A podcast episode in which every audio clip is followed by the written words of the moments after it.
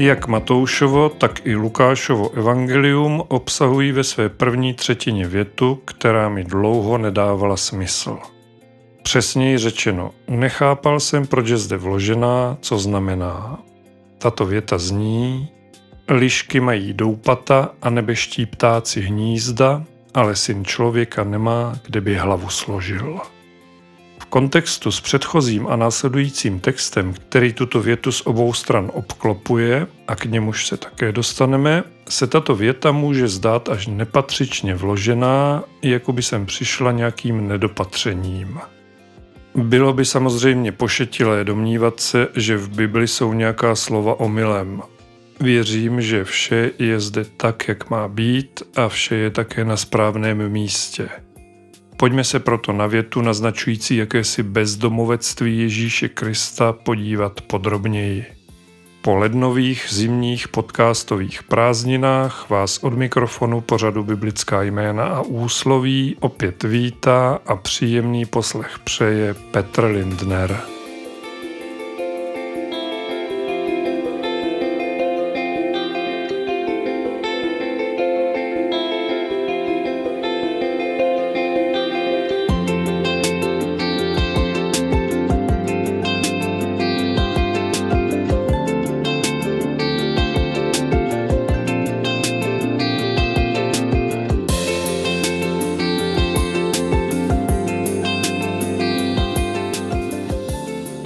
Synoptická evangelia jsou si hodně podobná, ostatně to, že naše věta lišky mají doupata a nebeští ptáci hnízda, ale syn člověka nemá, kde by hlavu složil, se nachází ve dvou z nich, je jedním z mnoha důkazů. Avšak zde podobnost zároveň také končí. V Evangeliu podle Matouše se tato Ježíšova slova nachází v osmé kapitole, která následuje po známém kázání nahoře. První verš osmé kapitoly zní, když se stoupil z hory, vydali se za ním velké zástupy. A pak se dějí věci. Hned na to Ježíš uzdravuje malomocného, následně v Kafarnaum zbavuje ochrnutí sluhu setníka, jehož víru označuje za největší z celého Izraele. Poté uzdravuje Petrovu tchýni a dál, jak se píše v 16. verši 8. kapitoly Matouše, když nastal večer, přinesli k němu mnoho démonizovaných, aby vyhnal duchy slovem a všechny nemocné uzdravil. Pak ale v 18. verši čteme, když Ježíš kolem sebe uviděl zástup, rozkázal přeplavit se na druhou stranu. Naše předmětná věta přichází ke slovu hned v dalších verších, ale já nejprve udělám krátké porovnání toho, co jí předcházelo s textem Lukášova Evangelia. A zde se věta lišky mají doupata a nebeští ptáci hnízda, ale syn člověka nemá, kde by hlavu složil, nachází na konci deváté kapitoly, ovšem předchází jí události jiné, než popisuje evangelista Matouš. Důležité je známé proměnění nahoře, kde Ježíš přítomnosti svých učedníků Petra, Jana a Jakuba promlouvá s Možíšem a Eliášem. Následně čteme, že další den, opět když se stoupili z hory, jim vyšel vstříc velký zástup. Také v Lukášově evangeliu Ježíš hned uzdravuje, zde však chlapce posedlého zlými duchy. V 51. verši pak čteme, Stalo se, když se naplňovaly dny, kdy měl být vzat vzhůru, že se pevně rozhodl jít do Jeruzaléma. Po krátké epizodě v samařské vesnici, v níž ho místní lidé nepřijali, musel napomenout své učedníky Jakuba a Jana, kteří si zahrávali s myšlenkou na pomstu, nicméně nakonec šli do jiné vesnice a po cestě pak zazněla ona věta, o které je tento díl podcastu Biblická jména a úsloví. Jak jste jistě sami poznali, rozdíly v líčení událostí, které předcházely příběhu s naší větou, jsou poměrně velké. Jistě ale víte, že evangelia nejsou ani v místech, která mají společná, seřazená shodně. Událost proměnění nahoře nechybí ani v evangeliu podle Matouše, potažmo pak v Markově evangeliu, pouze jej najdete na jiném místě. To stejné platí také pro utišení bouře při plavbě na lodi a Ježíšův spánek na ní, o tom budu ještě mluvit. Pouze příhoda v samařské vesnici se nachází jen v Evangeliu podle Lukáše.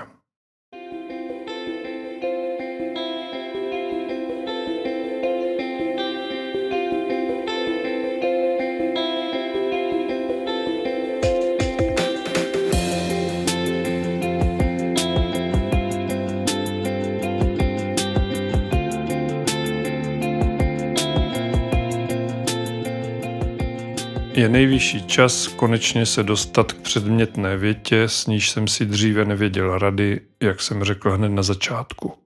Budu číst z Evangelia podle Matouše a začnu od 18. verše 8. kapitoly, kdy Ježíš svým učedníkům přikazuje nachystat loď k plavbě na Galilejském jezeře, na jehož břehu se Kafarnaum nachází.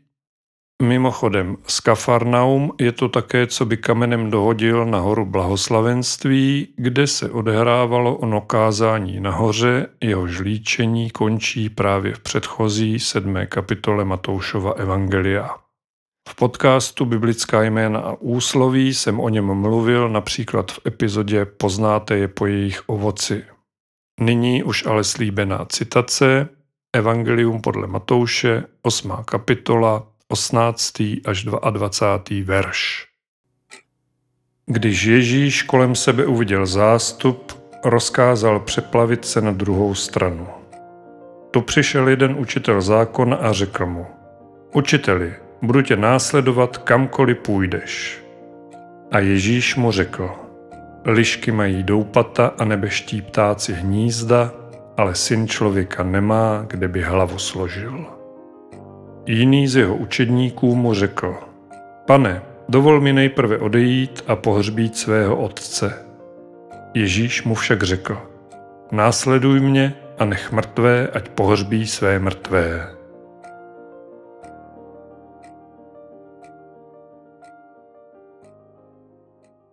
Jak to občas dělám, začnu svůj výklad i teď odzadu.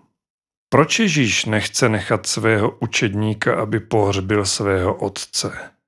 Není to při nejmenším necitlivé? Co znamenají slova nech mrtvé, ať pohřbí své mrtvé? Ježíš se velmi často vyjadřuje v podobenstvích, v přirovnáních. A toto je jedno z nich. Mrtvými lidmi Ježíš, aspoň podle mého názoru, myslí ty, kteří jsou bez víry, mrtví ve víře.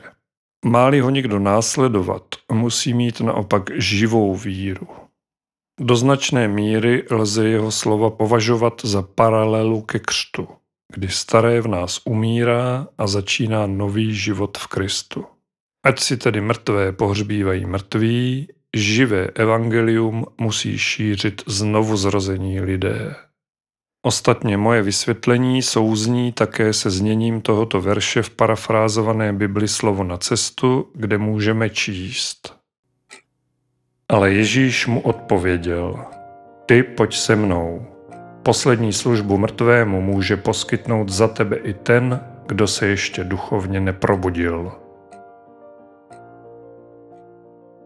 Nyní se už můžeme vrátit na začátek citace z 8. kapitoly Matouše, kde je, abych tak řekl, situace méně přehledná. Četl jsem, že k Ježíšovi přišel jeden učitel zákona, aby ho oslovil učiteli, nebo jak se uvádí v jiných překladech mistře, a sám se nabídl, že ho bude následovat kamkoliv půjde. Většina čtenářů by nejspíš očekávala, já sám ostatně také, že Ježíš bude potěšený, zákonníka pochválí za jeho prozření a s radostí přijme jim nabízenou službu. Jenže pán Ježíš reaguje větou, která s tím na první pohled vůbec nesouvisí. Lišky mají doupata a nebeští ptáci hnízda, ale syn člověka nemá, kde by hlavu složil. Byl snad Kristus v tu chvíli myšlenkami jinde a jednoduše plácel to, co mu připadalo dostatečně duchaplné? Ne, takhle výklad Bible vážně nefunguje. Takže znovu. Ty zhruba tři roky, kdy Ježíš konal svou službu zde na zemi před ukřižováním, byly dnešními slovy vlastně takovou velkou roadshow. Ježíš se svými učedníky putoval po Izraeli, aby své slovo s velkým S rozšířil mezi co nejvíce lidí. Neustále se přesouval od města k městu, od vesnice k vesnici, všude kázal, vyprávěl svá podobenství, zkrátka evangelizoval. Neměl obytný autobus, nejezdila s ním cateringová firma starající se o celodenní zdravě vyváženou stravu. Nevozil sebou zvukaře s výkonnou aparaturou ani nepromítal verše starého zákona dataprojektorem na obří projekční plátno. Chodil pěšky, nebo se možná občas kousek svezl na oslu, jedl u lidí, kteří ho pozvali ke svému stolu, spal tamtéž nebo jednoduše pod širým nebem. Nepotřeboval nic z té spousty věcí, kterými jsme dnes obklopeni a bez nich se neobejdeme. Nebo si možná myslíme, že se bez nich neobejdeme. Ale o tom jsem mluvit nechtěl. Ježíš pocházel z Nazaretu, měl také jakousi svou základnu v Kafarnaum, ale jinak v podstatě tím, že byl permanentně na cestě, vlastně svým způsobem skutečně neměl domov. Na druhou stranu byl svobodný, jak jen člověk svobodný být může. Byl svobodný jako volně žijící zvířata, jako lišky a ptáci – jenže lišky mají doupata a ptáci hnízda, kdežto syn člověka obvykle spí u jiných lidí nebo, jak už jsem řekl, venku pod hvězdami. Ani náhodou si nemyslím, že by si tím Ježíš stěžoval na svůj těžký úděl. Pouze považoval za nutné říct zákonníkovi, který byl velmi pravděpodobně ze své pozice zvyklý na jistý životní komfort, že cesta šíření křesťanství není jednoduchá, že vyžaduje nejednu, jakkoliv mi toto slovní spojení moc nejde přes jazyk, osobní oběť.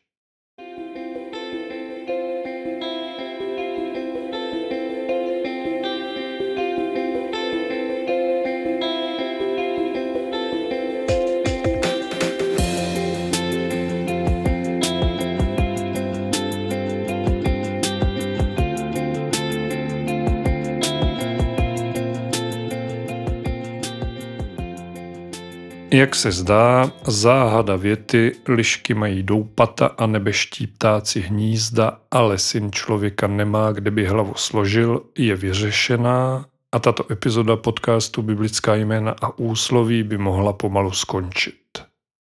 Já si přesto dovolím ještě chvíli pokračovat ve své samomluvě.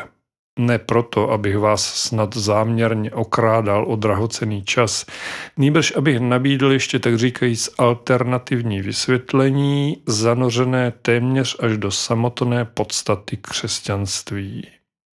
Tento výklad mi přišel na mysl při čtení knihy Anselma Greena a Gerharda Riedla Mystika a Eros. Autoři zde mimo jiné citují Johna Bradshawa, amerického psychologa, pedagoga a publicistu, který v úvozovkách vynalezl pojem vnitřní dítě nebo také božské dítě. V knize můžete číst.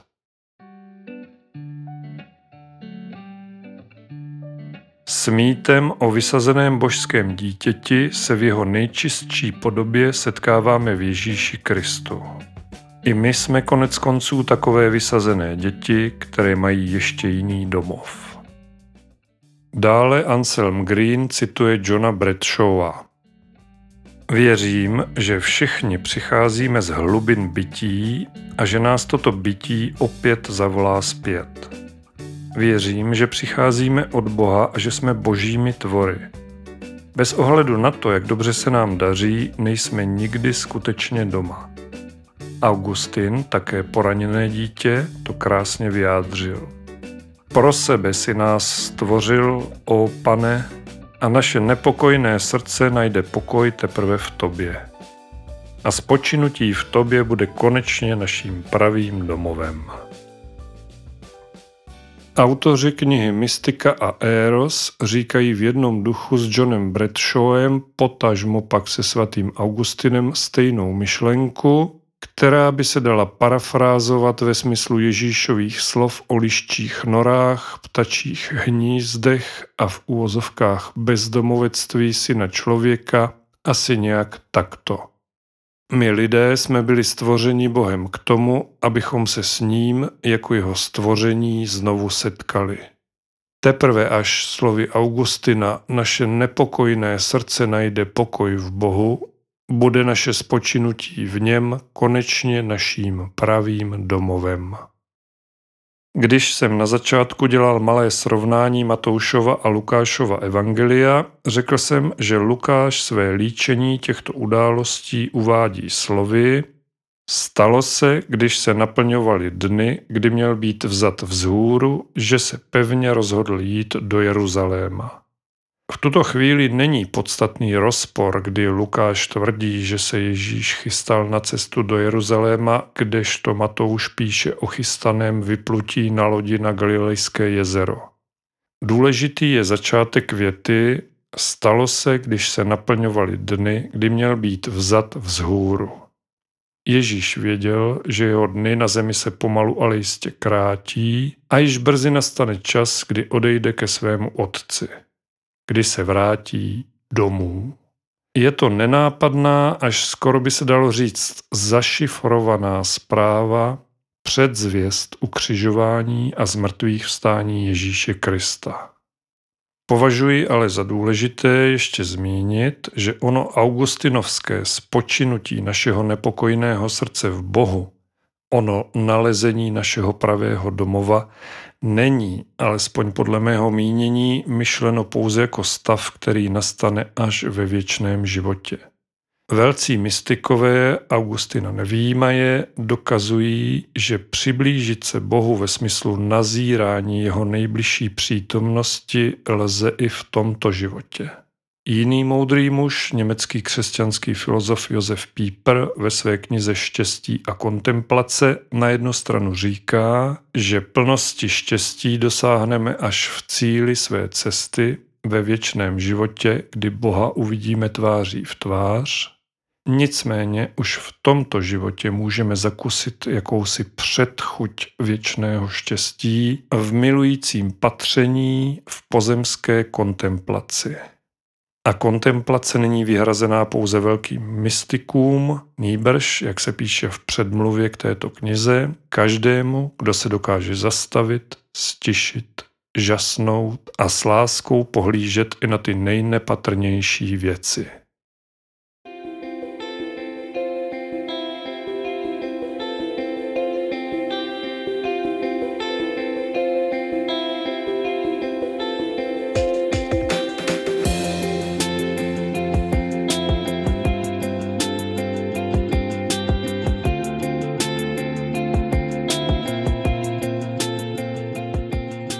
Předchozí část tohoto dílu podcastu Biblická jména a úsloví lehce překročila rámec původního tématu, což mi snad nebudete mít za zlé.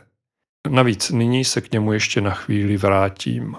Čtení z Evangelia podle Matouše jsem začal 18. veršem, v němž se říká, když Ježíš kolem sebe uviděl zástup, rozkázal přeplavit se na druhou stranu. Pak přichází rozmluva se zákoníkem, v níž padne naše věta o lištích norách, ptačích hnízdech a synu člověka bezdomova a také řeč s učedníkem, který chtěl pohřbít svého otce, než půjde s Ježíšem. Na samotnou plavbu na lodi dochází až od 23. verše 8. kapitoly Matouše. Pak vstoupil do lodi a jeho učedníci ho následovali. A hle, na moři se strhla veliká bouře, takže vlny zakrývaly loď, on však spal. I přišli jeho učedníci, vzbudili ho a řekli, pane, zachraň nás, hyneme. Řekli jim, proč jste ustrašení, vy malověrní? Pak vstal, pohrozil větrům i moři a nastal úplný klid. Lidé užasli a říkali, kdo to asi je, že ho i větry a moře poslouchají? Tato část Evangelia bývá často dávaná za ukázku moci víry či boží svrchovanosti. To samozřejmě nemohu a ani nechci nějak spochybňovat, avšak v tomto dílu nás více zajímá sdělení, které říká, že Ježíš navzdory velké bouři na lodi spal.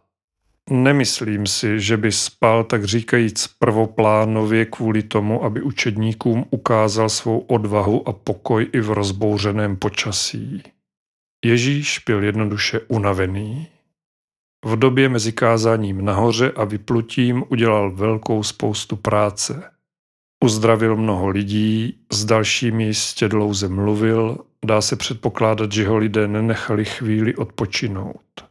Věřil bych i tomu, že se k jeho lodi připojila další plavidla s dychtivými lidmi a nebýt bouře, nedali by mu pokoj ani na vodě. Nepřízeň počasí mu tedy vysloveně přišla vhod. Schoulil se v lodi a přestože se vlny přelévaly přes bord, usnul klidným spánkem. Ježíš Kristus byl a je Boží syn a zároveň byl člověkem z masa a kostí jako každý jiný. Věřím, že by nejraději lidem pomáhal bez chvilky odpočinku, ale i on evidentně zažíval fyzickou únavu či bolest. Jako každý člověk si také Ježíš občas potřeboval odpočinout. A často také toužil po samotě, bez všech těch lidí, kteří se kolem něj zhlukovali, aby mohl v modlitbách v klidu rozmlouvat se svým otcem. I on, boží syn, se ve zhonu běžného života potřeboval zastavit. A to je pro nás, lidi 21. století, taktéž důležité poznání. Ježíš sám říkal, že nepřišel zrušit zákon a proroky, nýbrž je naplnit. Desatero platí stále a jeho třetí přikázání pomni, abys den sváteční světil, nebo chcete-li pamatuj na den odpočinku, aby ti byl svatý, nemusíme vnímat jen rigidně ve smyslu zasvěcení jednoho dne v týdnu pro odpočinek spojený s oslavou Boha. Třetí přikázání lze brát i volněji, právě jako nabádání k tomu, aby se náš život neskládal jen ze samé práce a pachtění se zapomíjivými hodnotami, jak o tom mluví starozákonní kniha Kazatel. Možná si teď říkáte, že jsem zapomněl na křesťanskou povinnost pomáhat všem, kteří to potřebují. Nezapomněl jsem. Ale zároveň si nemyslím, že by povinnost pomáhat druhým měla znamenat zničení sebe sama. Každý pomáhající potřebuje odpočinek. Nikdo se nemůže vydat ze svých sil úplně. Ani lidé pracující v ryze pomáhajících profesích, jako jsou například hasiči nebo třeba pečovatelé, nejsou ve službě permanentně 24 hodin denně, 7 dní v týdnu. Střídají se se svými kolegy, aby si po náročné práci mohli odpočinout a nabrat nové síly. Ostatně každý zaměstnanec jakéhokoliv povolání má nárok na dovolenou, která se celým označením jmenuje dovolená na zotavenou. No a jak jsme zjistili při tomto povídání, i Ježíš Kristus si sportovní terminologií občas vyžádal oddechový čas.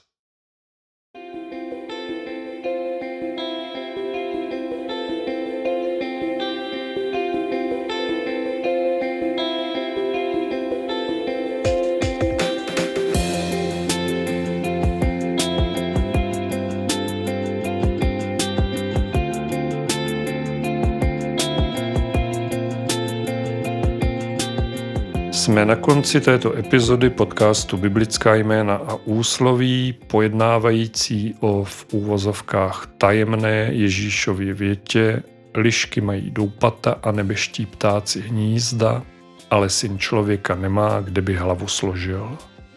Zjistili jsme, že Ježíš Kristus sice nebyl bezdomovec, ale tím, jak poslední tři roky svého života zde na zemi plnil své poslání po celém Izraeli, Spal možná každý den v jiné posteli, i když mnohdy ani to ne, často se musel spokojit s holou zemí. V šíření evangelia mu to však nemohlo zabránit. Věděl, že jeho skutečný domov je po pravici Boha Otce, kam se zanedlouho odebere byť poněkud zvláštním způsobem, který dělá křesťanství křesťanstvím.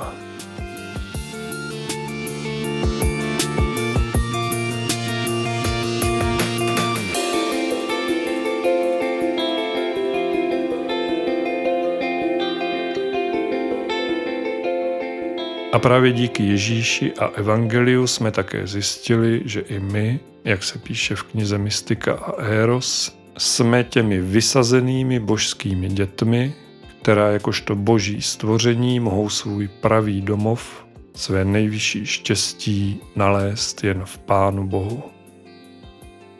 Mějte se moc pěkně, buďte požehnaní a buďte s Bohem.